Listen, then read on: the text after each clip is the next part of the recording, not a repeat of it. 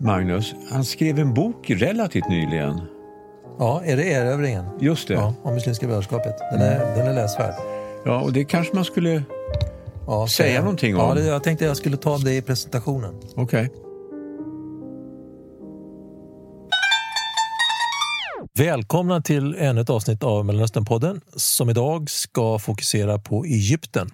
Och med oss har vi forskaren Same Egyptsson som har skrivit en hel del om detta eh, och bland annat, det ska vi nämna också, har ganska nyligen har givit ut en ny bok som heter Erövringen som handlar om Muslimska brödraskapet i Sverige.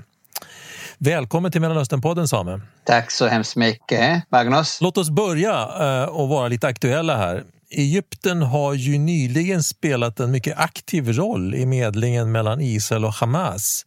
Även om naturligtvis också amerikanerna har varit med bakom kulisserna. Kan du säga någonting om drivkrafterna bakom detta eh, engagemang? Det är ju inte första gången som Egypten har, har spelat den här medlarrollen. Eh, det skulle vara intressant att höra varför man just har valt Egypten och vilken roll som, som Egypten har här när det gäller den här frågan. Egypten är det största landet i Mellanöstern med antalsbefolkning och eh, geografisk och geopolitisk är centralt.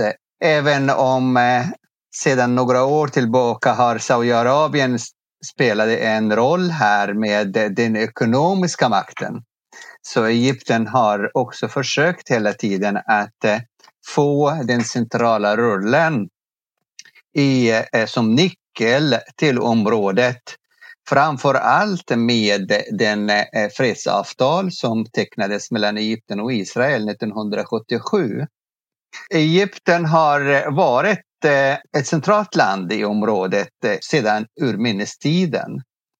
Eh, Och Mm. den, den rollen har försvagats periodvis eh, på grund av olika faktorer men eh, framför allt eh, under arabiska våren eh, när, Egypt, när president Mubarak förlorade makten. Hosni Mubarak, Mohamed Morsi och Abdel Fattah al-Sisi är Egyptens senaste tre presidenter.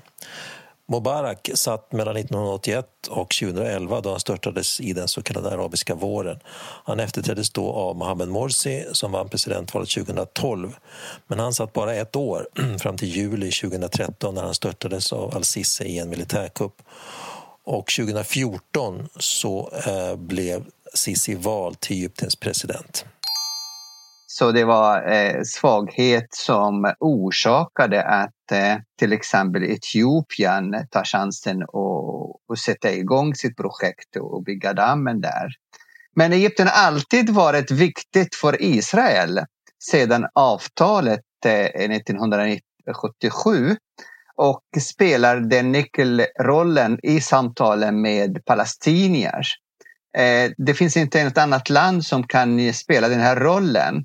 Och det är därför Egypten med den relationen eh, har, eh, har med alla palestinska eh, partner eh, utnyttjat det maximalt. Och det gjorde de senaste i den här eh, konflikten. Mm. Om vi backar lite grann och tittar på den arabiska våren för tio år sedan så förefaller det som om Egypten har blivit än mer auktoritärt med upptrappat våld mot oppositionella och mera censur än tidigare. Ska man, hur ska man tolka det? Ska man se det som att president al-Sisi gör allt han kan för att undvika en ny arabisk vår? Eller tycker du att det även finns andra förklaringar till att förtrycket i landet faktiskt har ökat? Jag tror inte att det, det blir arabisk vår för den här, åtminstone för den här generationen. Jag har eh, kontakt med egyptier och eh, mina syskon bor kvar i Egypten. Och eh, den, här, den här teorin om att det blir arabisk vår, ny arabisk vår, är, eh, är jag tveksam inför. Eh, så att orsakerna till Sissi, att han utöver den här auktoritära och eh, eh, våldsamma metoder mot Muslimska brödraskapet är att han troligen anser att det finns inte andra metoder i relationen med eh, islamisterna. Och det beror på att eh, våldet eh, utövades markant i eh, den tiden när eh, militären avsatte Morsi och eh, de här blodbaden med scenerna 2013 i Rabatorget var eh, fruktansvärt att, eh, att Eh, egyptierna eh, vill inte upprepas. Och eh, jag tror att medelklassen ansåg också att det verkar att det finns inte andra möjligheter för utvecklingen politiskt och att man måste anlita sig på en stark man. Och så länge Muslimska brödraskapet kräver makten tillbaka och avsätta Sisi och ställa honom inför rätten med eh, militärledningar. Så det är i, eh, vi har en våldsam kamp mellan två eh, auktoritära eh, synen på framtiden, den militära och den eh, eh religiösa. Men, men Samme, det här förtrycket som vi läser om i tidningarna och ser på radio och på, ser på tv, det handlar ju inte bara om Muslimska brödraskapet utan det är också så att oppositionella av olika schatteringar, liberala människorättsaktivister, NGOs och så vidare, har blivit väldigt, väldigt utsatta på sistone. Ja, absolut, absolut. Men, eh, men jag tror att Sissi skiljer inte mellan det ena och den andra. För honom, det är alla oppositionen är eh, faran för stabilitet. Det viktigaste för honom det är att få ekonomin på benen igen mm. och eh, att medelklassen ska eh, vara nöjda med hans styre. Medelklassen har lidit väldigt mycket under de här åren, under arabiska våren och de blundar, de reagerar inte längre på eh, de här eh, metoderna som används mot liberala och socialistiska krafterna. Och dessutom att det verkar att de här politikerna som tillhör till den sekulära krafterna har förlorat eh, stödet från majoriteten av befolkningen och det beror på att under arabiska våren har de misslyckats att spela korten rätt när de allierade sig med Morsi i, eh, emot eh, general Shafiq i valet 2012.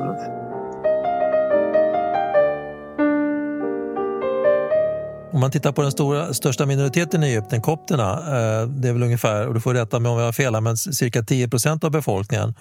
Och de tillhör ju ofta den här medelklassen som du nämner och stödjer ju eh, Sisi, eh, precis som du nämner här och då undrar man lite grann, är, är det framförallt för att man vill ha lugn och ro, att man är rädd för att, att eh, om Muslimska brödraskapet kommer tillbaka så kommer man att utsättas för samma eh, tryck och även förtryck och, och förföljelse som det ju faktiskt var under det här året som, som Morsi var president. Det var ju till exempel ett tjugotal kyrkor som brändes ner av islamister och så vidare, även om inte Morsi själv kanske låg bakom det.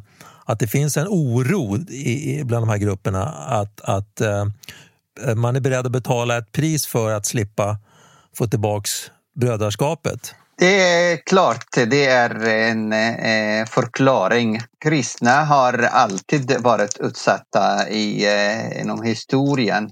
Mm. Eh, och central stark makt är väldigt eh, positivt eller väldigt plus för eh, koptiska minoriteterna. Dessutom att kristna minoriteterna i Egypten är fredliga har aldrig varit eh, har eh, aldrig gjort revolt. Vad vi har i historien det är den sista eller det sista och enda som vi har läst i historien det var eh, under eh, abbasidiska tiden på 800-talet.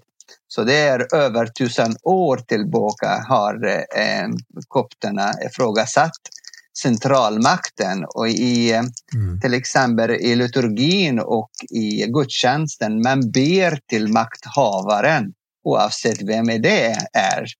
Så att, eh, att be till Sissi i varje gudstjänst kan, eh, kan ge en uppfattning om eh, varför koptiska kyrkan stödjer sig med makthavaren idag. Vi, vi pratar alltså om Muslimska brödraskapet som är en islamistisk organisation. Skulle du säga att den här som du beskrev tidigare, den här regimens rädsla, djupa rädsla för de inhemska islamisterna. Skulle du säga att den är befogad? Med andra ord, kan du föreställa dig att Muslimska brödraskapet skulle kunna återta makten i Egypten? Är, det här så att säga en, ett möjligt scenario? Muslimska brödraskapet hade inte möjlighet att komma till makten 2012 eh, det är internationella maktfaktor som spelar rollen i det här. Hade Muslimska brödraskapet inte fått grönt ljus från Obama eller stöd från Qatar hade det omöjligt att komma till makten. Dessutom idag, Muslimska brödraskapet hade inga möjligheter att eh, tänka sig att överhuvudtaget eh, kräva makten. President Morsi är död. Och eh, det är eh, Qatar är, har svårt att hävda sig och stödja brödraskapet längre. Och även Erdogan börjar nu förhandla med Sisi bakom kulisserna. Och han är beredd, vad, vad jag läser på medierna, att han är beredd att offra eh, flyktingar från Muslimska brödraskapet i Turkiet. Så att eh, det finns inte den här rädslan. Det rädslan egentligen är ekonomiska stabilitet.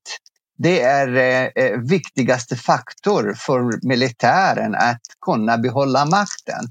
Och eh, de vill inte störas på något sätt så att de kan göra de här stora ekonomiska projekten som de sätter igång. Här, det ena och andra platsen. Och med stöd av kinesiska modellen försöker de att, eh, eh att sätta eh, ekonomin i eh, tillväxt under den här epidemin och coronasituationen. Så att jag tror att, att de här, det finns inte möjlighet att brödraskapet stör i framtiden. Eh, men det är säkert Sisi använder dem som eh, skrämma som Mubarak gjorde under sin tid. Mm, mm. Det är för att eh, tala till internationella makt Eh, eh, spelare att eh, det är antingen ja eller ostabilitet, vilket leder till också till flyktingvågor som kan var skrämmande för Europa. Vi har inte bara afrikaner som ville komma till Europa via Medelhavet, via Egypten, utan också blir det kaos. Så vi har över 100 miljoner människor i Egypten som kan fylla Medelhavet med båtar mot Europa. Eh, och eh, troligen är det här skrämman som eh, Sisi använder är effektivt och det var effektivt också under Mubarak. Men nu har Europa och USA ordentligt med att de är fed up med flyktingar och de kan stödja vilket som helst. Det endast är att hålla stabilitet i landet. Mm. Men med andra ord, vad du säger är att eh, president al-Sisi sitter synnerligen säkert vid makten? Absolut, absolut.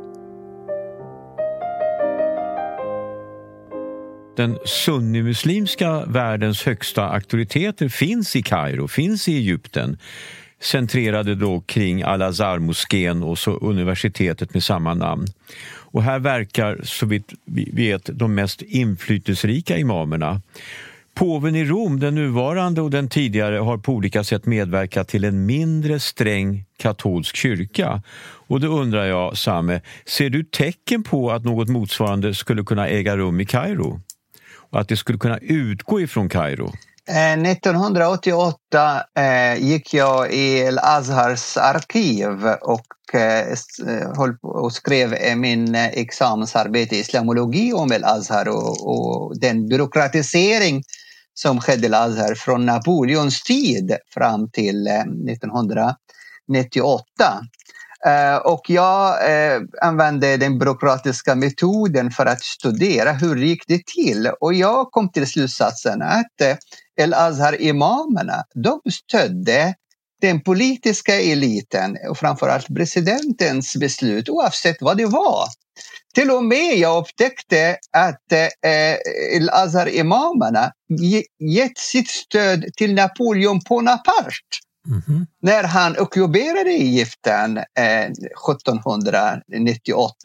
Det visar den här shafiitiska synen på makthavare. Att det är Gud som ger makten till makthavare och man ska stödja dem oavsett vad de kommer med politiska beslut. Och jag, eh, och jag får säga så här.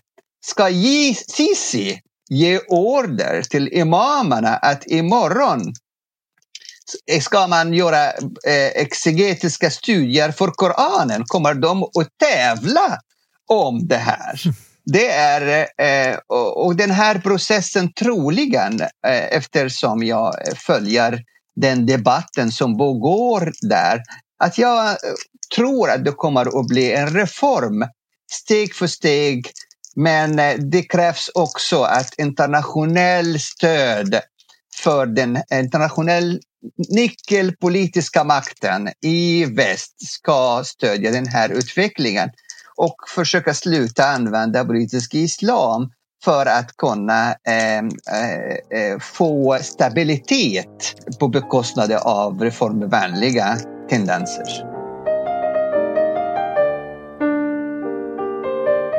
Men Samme, om, om det här skulle hända, om det skulle bli en utveckling, en långsam steg för steg reformering av islam, vad, vad skulle du tro skulle vara det första steget? Första steget är att låta eh, media eh, vara fritt och att eh, staten ska inte blanda sig i detta. Men med, med samtidigt en eh, signaler att vi att vi tillåter källkritik, vi tillåter att ifrågasätta profetens tradition. Vi ifrågasätter aborigitiska eh, tolkningar av eh, eh, eller ersättningsteologi för andra eh, religioner eller andra texter i Koranen. Och eh, det här kommer att ske eftersom oavsett om staten vill eller inte eh, sitter man framför Youtube idag så det är inte samma bara för tre år sedan. Eh, idag börjar eh, många forskare i exegetiska studier ifrågasätta Koranens språk och eh, letar efter källorna till själva orden i Koranen, vilket var omöjligt för några år sedan. Mm. Och sen, sen kom nya forskning i Tyskland med professor Luxemburg till exempel som, som kommer med tes att eh, Koranen skrevs av eh, både syrianska munkar eh, med de korta kor koranverserna eller nasriterna, eh, de här judiska sekterna eh, som skrev de långa texterna och med det en, en helt ny debatt om reform i islam som äger rum idag. Tidigare kunde man diskutera, ja men vi ska kontextualisera Koranverserna och vi försöker anpassa den mot vårt samhälle idag. Men i, eh, det, det, det är en ny stadie i historien som jag anser som pågår idag i arabisktalande samhällen.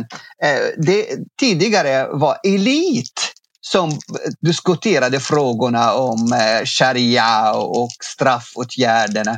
Men idag eh, tittar jag på en kanal eller en, en personliga kanaler med en halv miljon tittare som diskuterar eh, Korans verser och filologi, språkvetenskapliga eh, kritik mot Korans texter.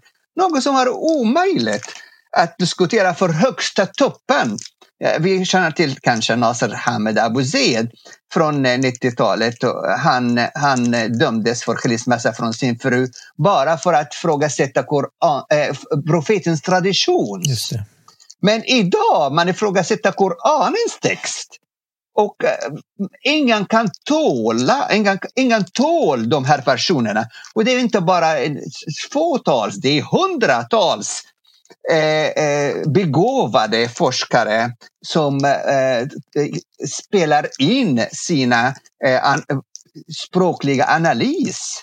Så att eh, jag tror att det, är, det handlar inte om att om det kommer om det, om det kommer att ske eller inte. Det är, frågan är när. de här reformen kommer att ge resultat. Ja, och fortfarande, jag är en sån optimistisk person. Och det måste jag eh, betona här i min analys till läget. Hur skulle du säga att egyptierna ser på sig själva, både i förhållande till, till grannarna och, och, och, och den egna nationen? Jag menar, Egypten är en av världens äldsta nationella e-, enheter.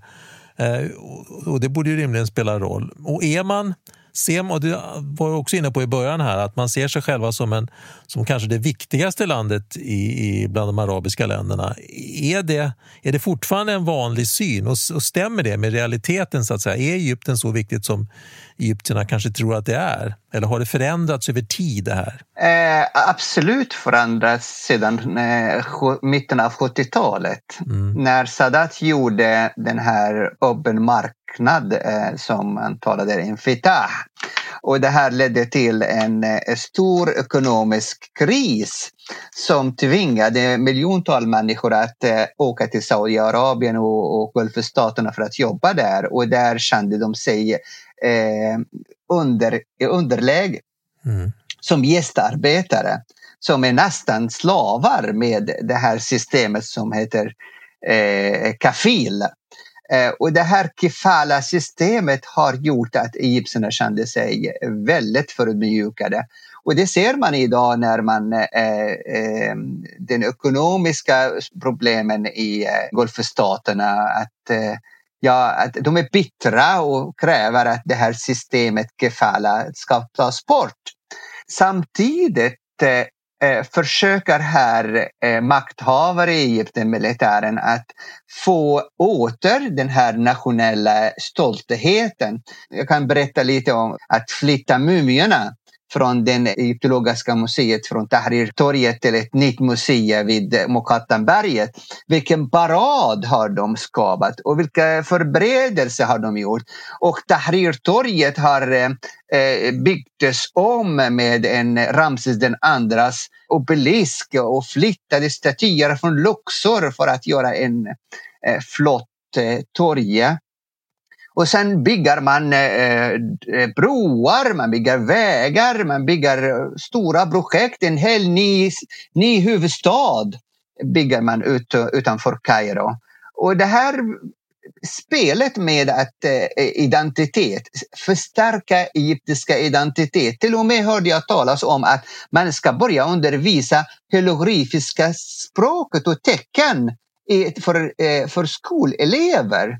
Något som var omöjligt att tänka på. Man pratade om det under, under den egyptiska första demokratiska perioden under eh, eh, kungahuset mellan eh, 23 och 52. Men eh, arabiska nationalismen har suddat bort hela den här känslan av eh, nationella identitet och ersatte det med arabiska nationalismen istället. Och sen Sadat, han ville inte återta det här eh, nationaliteten utan att man gick in i kalifatet och islam och sharia och gick med den här islamistiska vågen eh, med, på 70-talet som ledde till slut med eh, eh, hans död själv.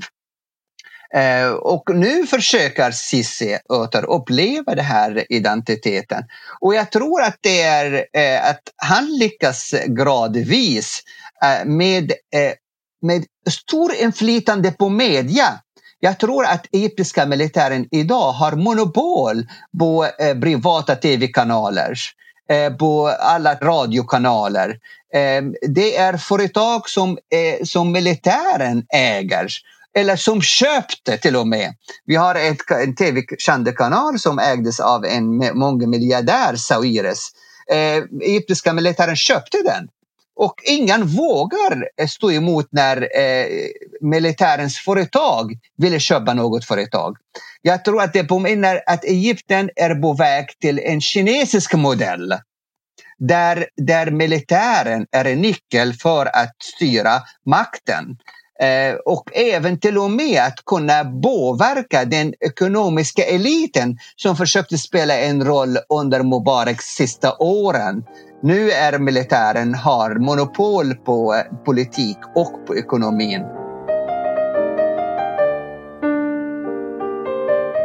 en fråga som vi inte riktigt har berört, eh, eh som vi skulle, kanske skulle kunna nämna någonting om ändå, är ju det har jag som en skugga här, eh, Sissis Cissis Cup då, 2013. Vi, var, vi, har varit inne på det lite grann och du nämnde i början här att du menade att, att när den skedde så hade han tillräckligt mycket stöd för att Morris egentligen inte skulle ha någon chans. Är det, är det rätt uppfattat att när den kom, när kuppen kom, när militärkuppen kom så hade eh, Sisi tillräckligt mycket stöd, inte bara från militären utan från eh, vanliga egyptier också så att eh, han relativt ska vi säga, enkelt eh, kunde ta makten där utan att riskera en stor backlash. Eh, jag har samma uppfattning i det här. Eh, Muslimska brödraskapet har förlorat alla sina kort under det året. Mm. Eh, det är problemet med Muslimska brödraskapet, det här eh, dubbla budskapet. Vita lögner. Mm, eh, de säger till dig vad du vill höra. Så eh, med demokratiaktivisterna har de lovat. Med salafisterna har de lovat. Med militären har de lovat. Med eh, polisen har de lovat. Men plötsligt när de kom till makten så med deras pragmatiska metoden lyckades de inte uppfylla alla önskarnas mål. Och dessutom att det här populistiska ideologin som Muslimska brödraskapet bygger på. Det är så fort vi inför eh, sharia, så fort en, eh, vi kommer till makten så paradiset eh, skapas på jorden. Men tvärtom, vi såg att, att ekonomin har rasat, arbetslösheten har ökat och samtidigt utan stöd från Qatar så kunde det bli ekonomisk katastrof. Det här ledde till att dumheterna också. Att, eh, att de försöker eh, eh, göra sina eh, klan, eftersom Muslimska brödraskapet byggs som en klan egentligen. Den största klanen i Egypten och målet att, att de ska skapa största klanen i världen eh, har misslyckats totalt för de kunde inte uppfylla förväntningar för sina egna medlemmar. Och det försöket som de gjorde att anställa sina egna på statliga positioner eh, har inte gett resultat för att eh, den djupa staten protesterade mot den här snabba förändringen.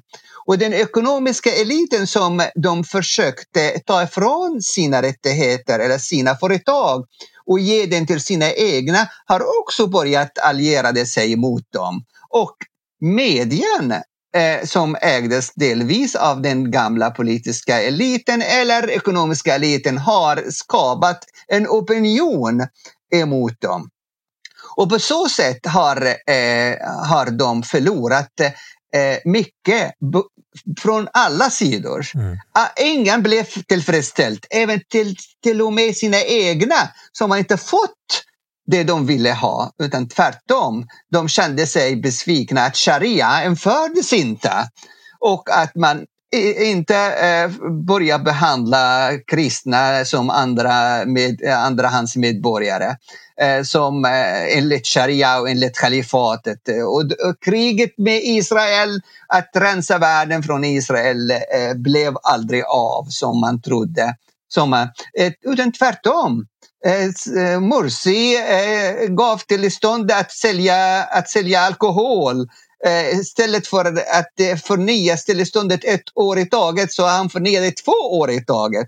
För första gången till, gav han tillstånd för att bygga kyrkor mycket mer än Mubarak gjorde.